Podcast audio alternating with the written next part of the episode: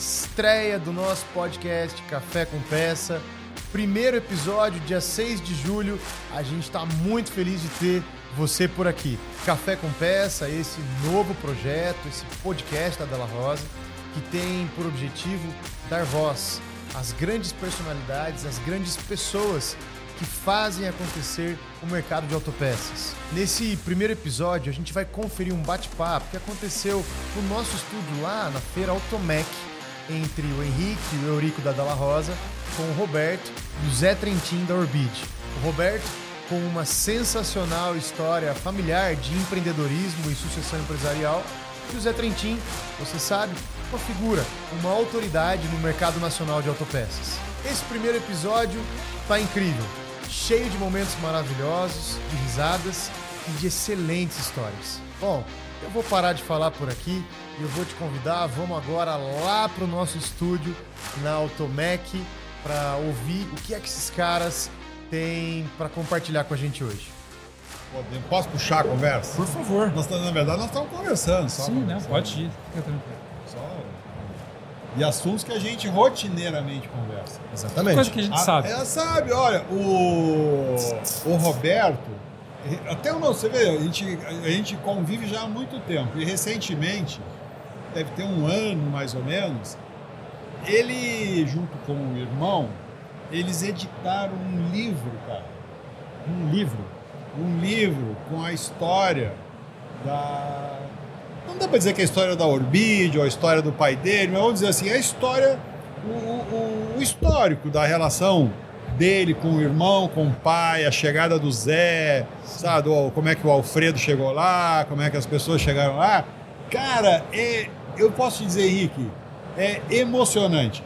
Eu só não prometo te dar um, porque eu não tenho um para tirar. e a segunda coisa, não, e a segunda coisa que eu falei para ele, porque ele me deu um. Aí, porque eu vi por acaso, tava na sua mesa, não sei onde é que foi que eu vi, a gente tava lá um dia conversando, falei, o que, que é isso aqui, né? Aí ele falou, não, isso aí, aí ele me explicou, né? Eu falei, pô, Roberto, você é um fresco, você não me deu esse negócio aqui, cara, como é que é uma obra de arte dessa e eu não tenho? Aí ele falou, ó, pode ficar e tal, não sei o quê, mas eu vou te dizer uma coisa, esse aí é o meu e é o último, não tem mais, ter, é edição esgotada. É, tem que fazer uma nova edição. Tem que fazer, tu sabe disso, né, Eu Zé? tenho um livro. Tu tem um? Cara, tu não achou aquele livro super legal? Dedicatória do seu Ferdinando. Olha aí, ó. E é super legal o livro. Ferdinando, mas seu pai. Meu pai. É, então, assim, isso é, é- é- na verdade, ele conta a história dele. Isso foi uma coisa que eu incentivei muito ele a fazer. Porque tem gente que tem mais história, né? Porque passou por mais coisas, né? Ele passou por muitas coisas, né? Eles, eles vieram da, da Itália depois da guerra. Eles moravam em Turim. E Turim foi uma cidade muito destruída, né? A Itália perdeu a guerra e Turim estava muito ruim. Aí meu avô teve uma oferta de emprego ah, de um outro italiano que já tinha vindo para o sul, tinha vindo para Pelotas e ficou rico. Lá botou uma fábrica de baterias, uma fábrica de linhaça. E meu avô então teve um- uma proposta de trabalho e aí eles estavam muito mal né, na Itália. Ah, meu pai trabalhava na Fiat, um jovem aprendiz, né? Tinham, a Fiat tinha já um processo de, de treinamento das Então, crianças. provavelmente aí começa a relação da família com o mundo de autopeças. Exatamente. Aí começou então começou na Itália na Fiat, né? naquela fábrica que tem em Turim que tinha pista em cima. E aí meu pai foi para o Brasil e no primeiro momento eh, também foi trabalhar nessa fábrica de papel desse outro italiano, cuidando de um, um grupo gerador que tinha para a energia da fábrica. Isso foi algum tempo, mas depois eh, ele tinha aprendido na Itália a mexer com, com, com o sistema de injeção diesel, que já tinha. E no Brasil, né, na década de 50, eles vieram em 48, na década de 50 não tinha ainda, recém começando os, os veículos a diesel, ainda tinha muitos veículos a gasolina. Então precisava de gente para dar manutenção, principalmente em caminhões e tratores, máquinas agrícolas, algumas coisas assim que tinham na região sul. E aí, por acaso, ele, ele, ele- alguém precisou de um serviço e ele foi fazer o serviço e aí começou, e aí começou a, a reparar nos- à noite, nos finais de semana, bombas injetoras que estavam começando. E até que isso se tornou um pequeno negócio e ele deixou o trabalho dele na, na fábrica de papel e começou a, a- a trabalhar só com, com bomba injetora e aí ele, ele constituiu a Orbid, Uma prestadora de serviço. que é uma sigla, que quer dizer Oficina de Regulagem de Bombas e Injetores Diesel. Você não sabia. É, então é isso. Então ele começou consertando bomba injetora e isso foi durante um tempo, primeiro com uma, uma máquina manual, depois foi, foi melhorando, né? E isso durou um tempo até que é, a Bosch procurou ele, porque a, várias das, das montadoras que hoje estão no mercado chegaram mais ou menos nessa época. né? Inclusive a Bosch. E a Bosch precisava expandir a rede dela para dar ah, assistência técnica e para ter peças no mercado de reposição. E aí que começou a se tornar um serviço autorizado né? Ah, em Pelotas, no início. E aí os, os negócios foram prosperando, foi crescendo, né? E aí Então a precisava... origem não é em Porto Alegre, é Pelotas. A matriz até hoje, formalmente, é em Pelotas. Cara, dá licença, Roberto. Aí, aí isso tem diversas fases a Urbid, né? Eu quando conheci a Urbid, a Urbid era uma empresa que vendia autopeça. Uhum. E autopeça nessa época, né, Zé? Era vela NGK, ou na casa Ah, era vela Bosch. Não, mas falando, era vela NGK, ou era bomba d'água da Urba. Existiam marcas assim. A gente chegava num lugar assim, tinha uma peça na prateleira, você já sabia que aquele cara vendia ou metal leve, ou Cofap, ou Urba, ou Man, filtro Man e tal. As marcas eram muito bem definidas, né? É, embreagem era Borg Warner e coisas assim do gênero e tudo Sim. mais. E a Orbid era uma empresa assim, que era dedicada a grandes marcas e vendia peça para linha leve também. É, vende tudo, mas o nosso principal negócio era Bosch, né? Como é até hoje. É. Aí aparece esse cidadão Ah, mas aqui, aí, aí vamos, vamos com calma. Isso foi Não, até a década, até, até o ano 2000, mais ou menos, a Orbit era um, um distribuidor de autopeças onde a, a- a Bosch e MWM eram os principais eh, negócios que a gente tinha. É, quando eu entrei lá. Aí, Zé, três- você aí- precisa aí- falar mais perto do microfone que eu não quero perder nada do que você vai É, falar. a- Não, mas aí, eu- Não, mas aí é que começou a parte mais divertida. É, não, não Mas, é de- mas deixa, deixa, eu, deixa, eu, deixa eu fazer um parênteses. Que se eu não tô enganado, o, a, o fato do Zé ter ido pro Orbid tem um dedo do Eurico, não tem? Tem, Tem. tem, tem. Os dois Não, não dedos, é- as duas Tem, mãos tem. os dois pés. É. Não, se tudo surgiu com uma necessidade que a gente sentiu num determinado momento de ter outros negócios, de não ficar tão dependentes de, de- de tão poucas marcas, principalmente. Nosso negócio era muito Não, concentrado. o que, que aconteceu em realidade, assim? Não é que tem um dedo meu, que é assim. Na, na relação de fornecedor, eu, eu já nessa ocasião já era fornecedor da Orbid, eu era representante da MWM e a Orbid era na estrutura de distribuição de peças MWM, ela ocupava uma posição secundária. Tinha uma empresa que era o queridinho, que era a Bordaco.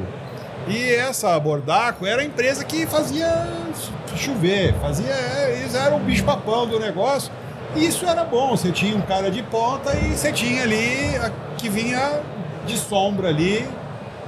Até que a Bordaco, por N motivos, não estamos aqui para falar disso, foi muito mal e a gente precisava fazer a Orbid ah, né, ganhar corpo e virar o que a gente precisava que ela fosse.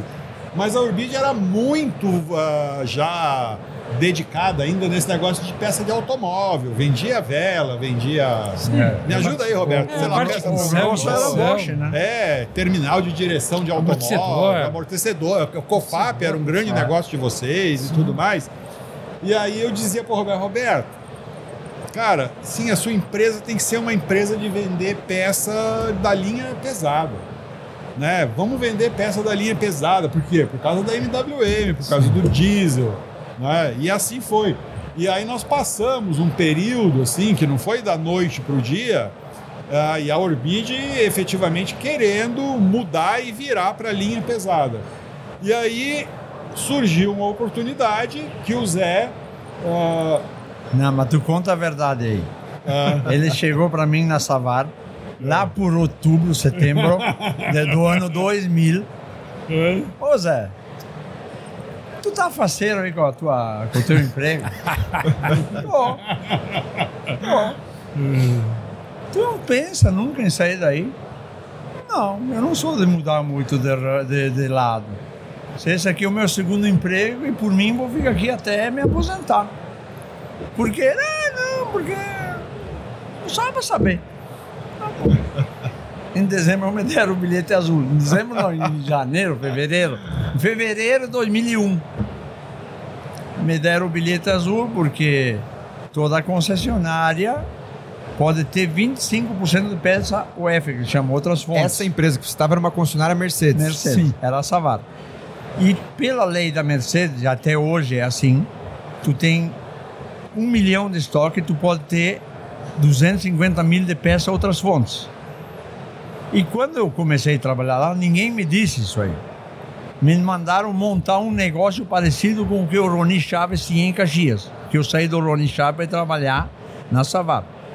Daí, aquilo tomou uma proporção tão grande que eu comecei lá em, em 91.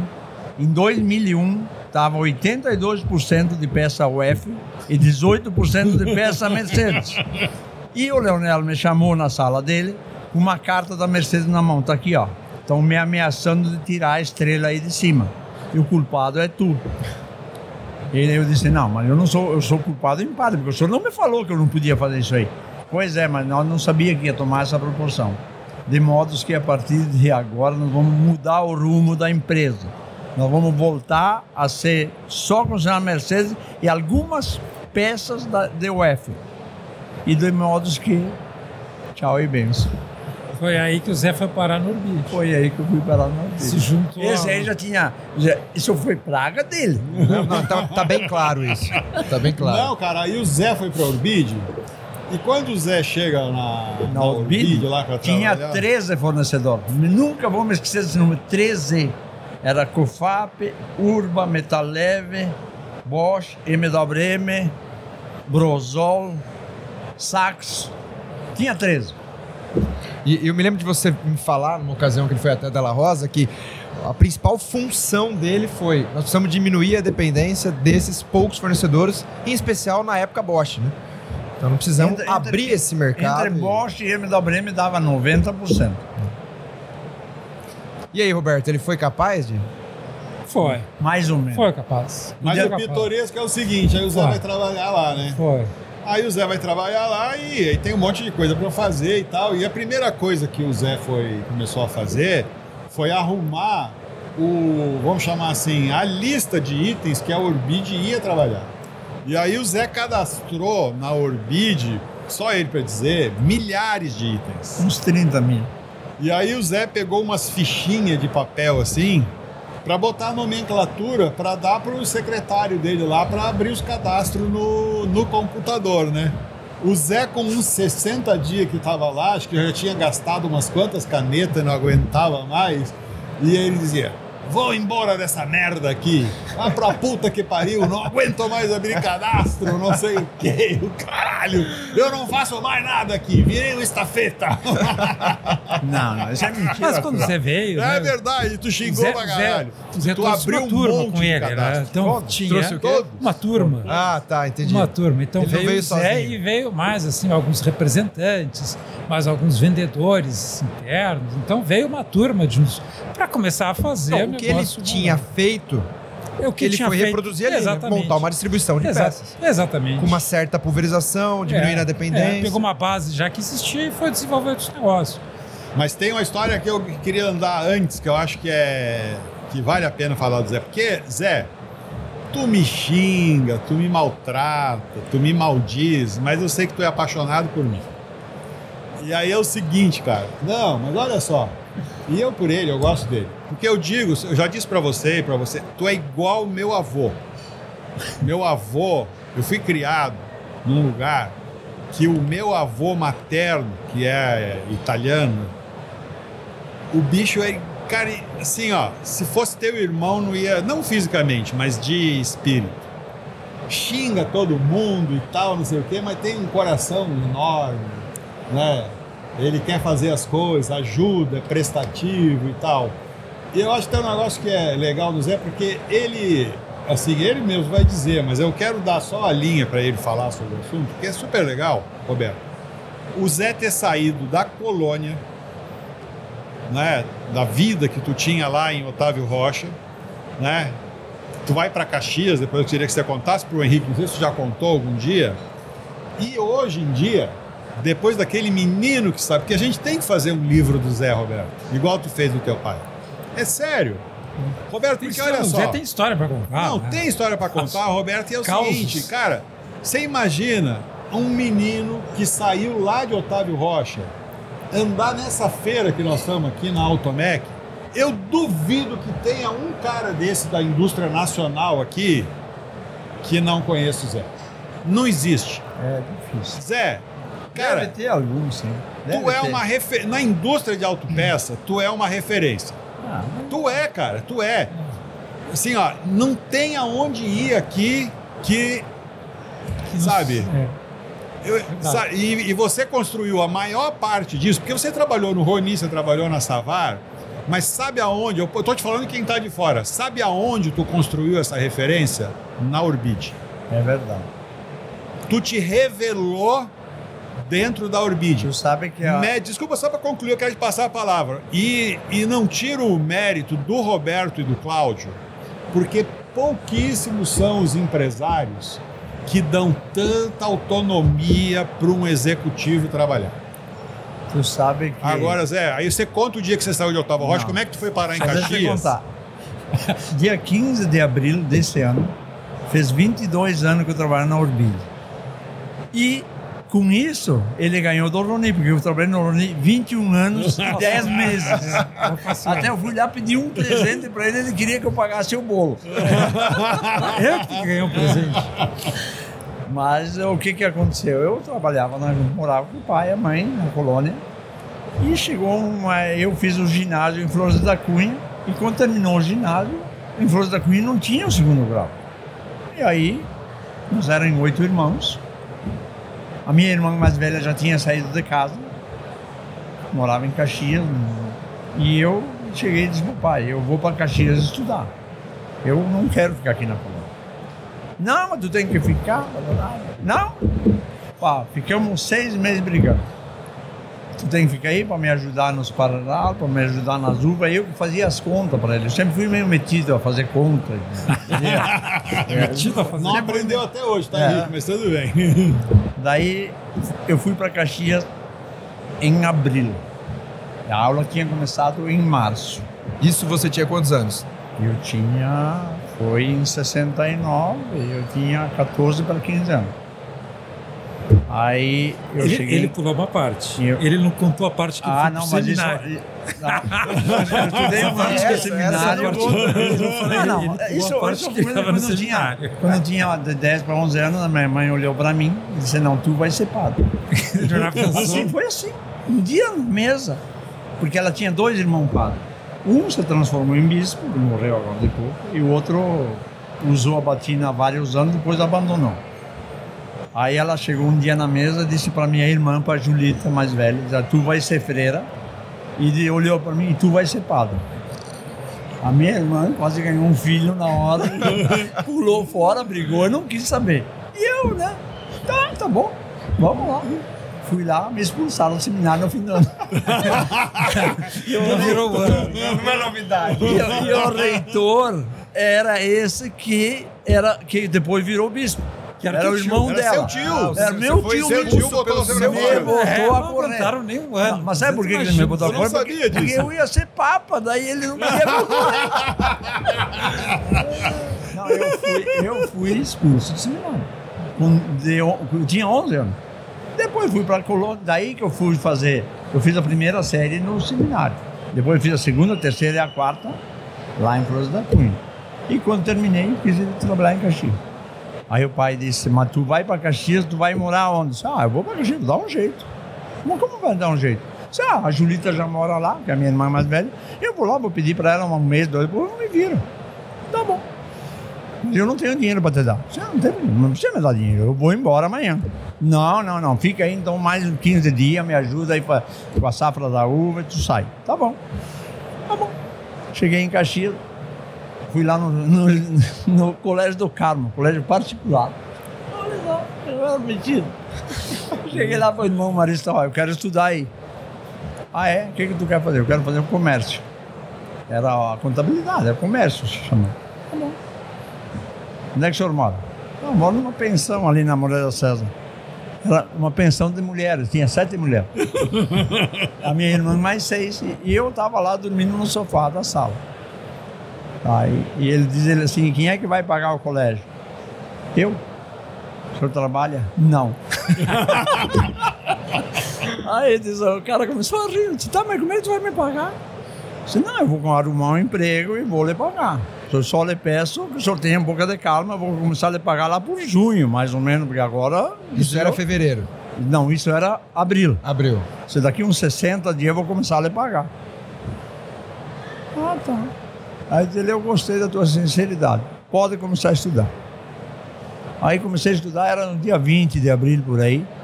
Aí cheguei no colégio e disse, né? Ô, galera, eu preciso trabalhar. Alguém sabe? Alguém precisa... Aí um guri lá disse, olha, lá onde trabalha meu irmão estão precisando de um cara. Onde é que é? É lá no fim da Avenida Júlio, lá. Era longe pra caralho de onde eu morava. Mas tu vai lá que ó, vai lá fala com o Roni. O dono lá é o Lojinha Roni. lá perto da Meca Sul, lá do outro lado. Não, a loja Da, é da Brás Diesel lá. negativo. Era, lojinha. era ali perto do Milani. Era Ah, ali. perto do Milani. Era ali perto do Raquel Guarani. Era ali o Roni, no começo. Aí eu cheguei lá, o Roni estava varrendo a, a calçada.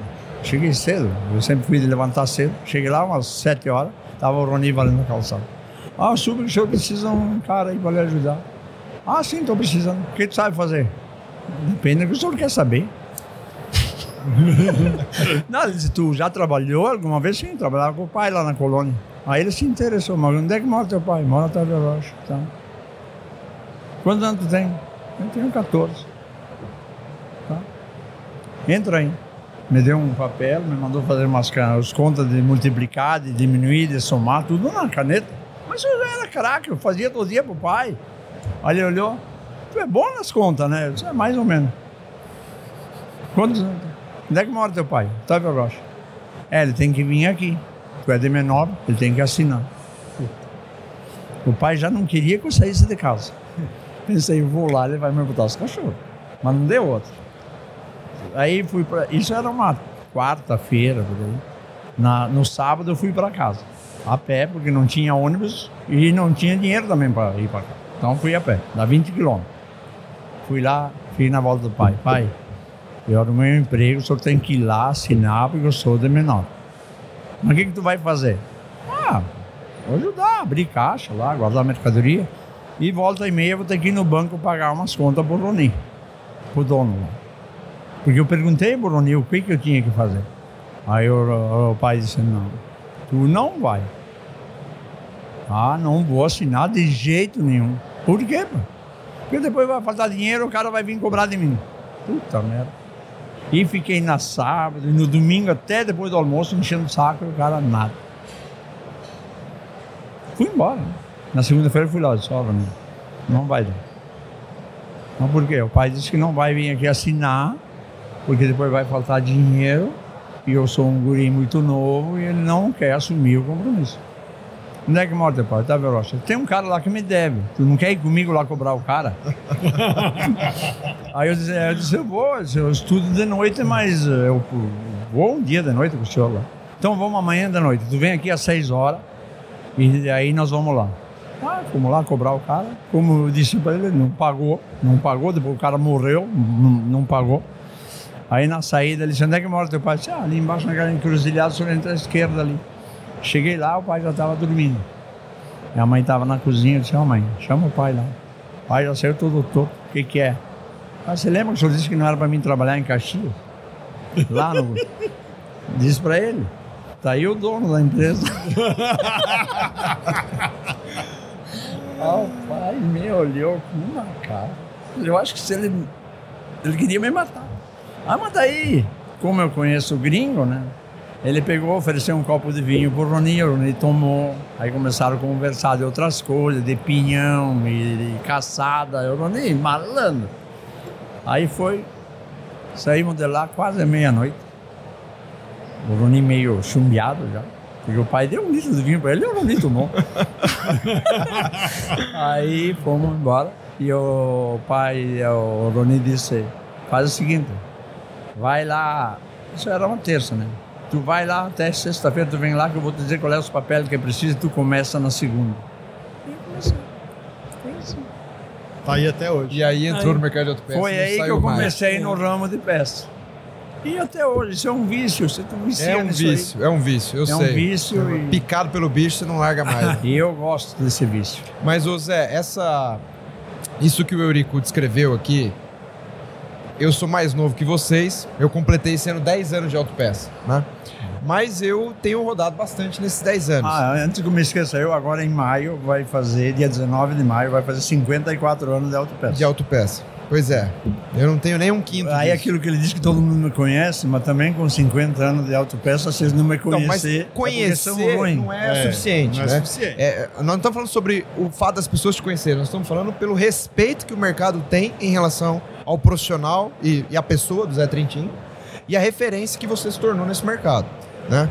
E, e eu como fornecedor, na posição de fornecedor, tudo que a gente precisa é de gente na área de suprimentos da distribuição com conhecimento não só comercial, mas conhecimento técnico para ajudar a indústria a antecipar a demanda.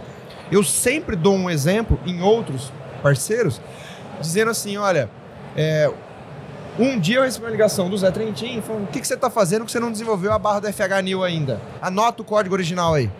Entendeu? Desse tipo. A ligação não durou um minuto, mas você fez um papel que quase ninguém mais faz no mercado.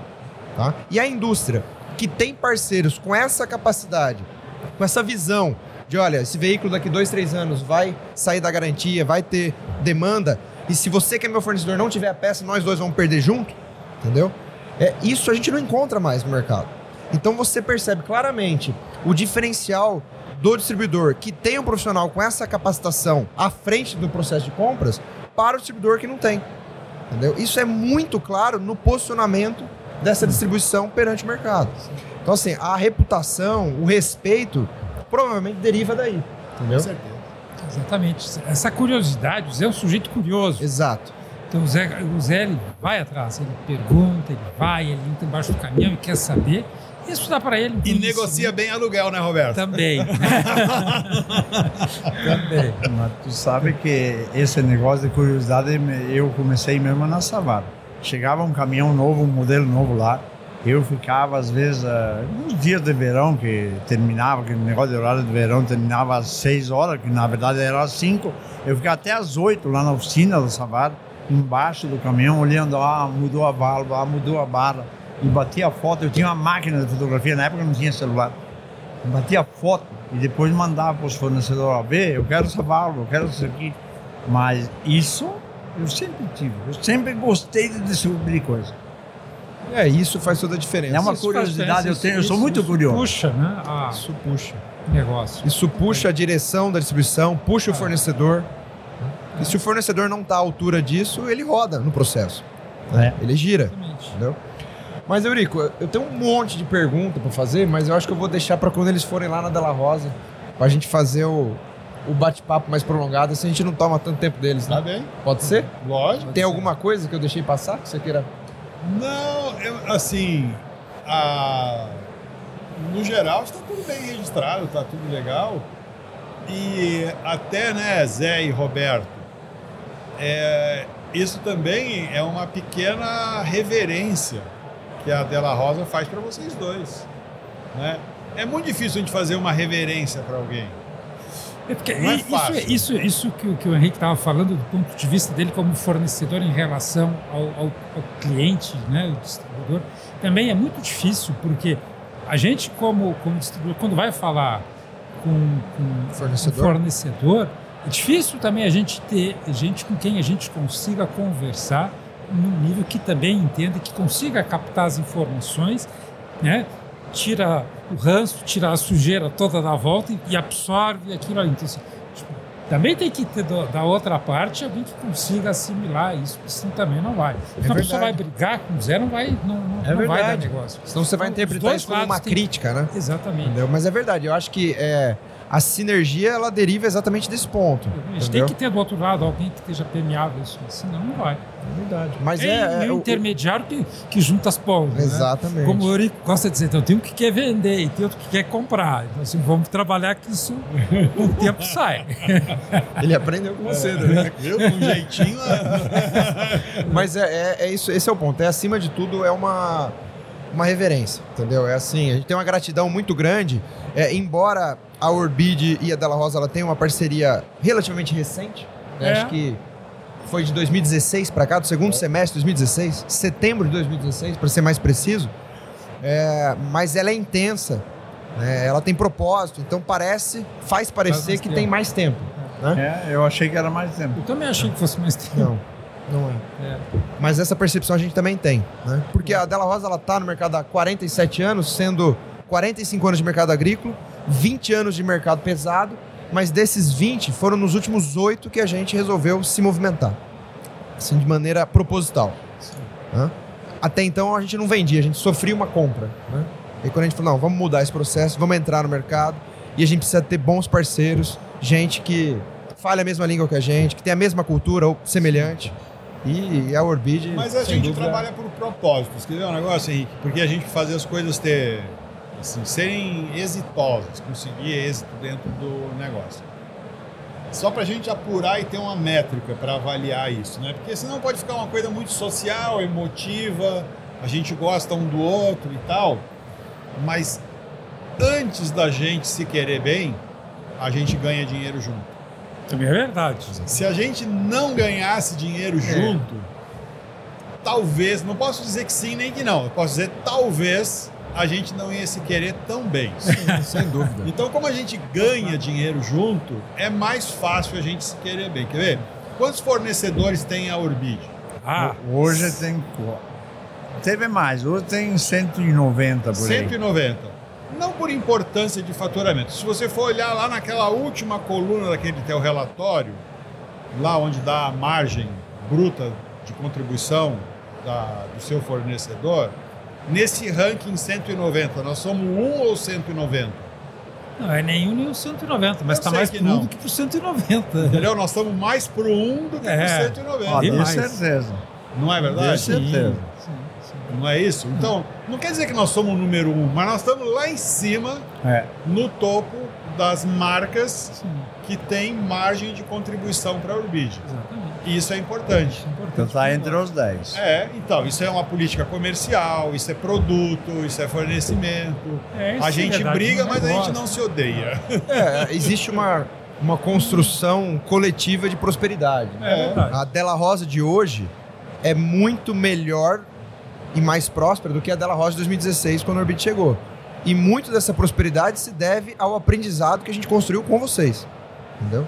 É, e tu começou a acertar a mão quando tu contratou isso aí que eu te disse na época que tu me ligou. Eu te disse. Eu- Mas, ó, Ele me ligou, queria um cara bom. Eu disse, ó, cara bom, trabalha na Atos, tu tira ele de lá que tu vai acertar. Ah, mas o Eurico, eu já falei, é difícil. Bom, então se vira. É, é o que temos Mas para o isso momento. foi o, o- o primeiro exercício de visão de longo prazo que eu coloquei em prática.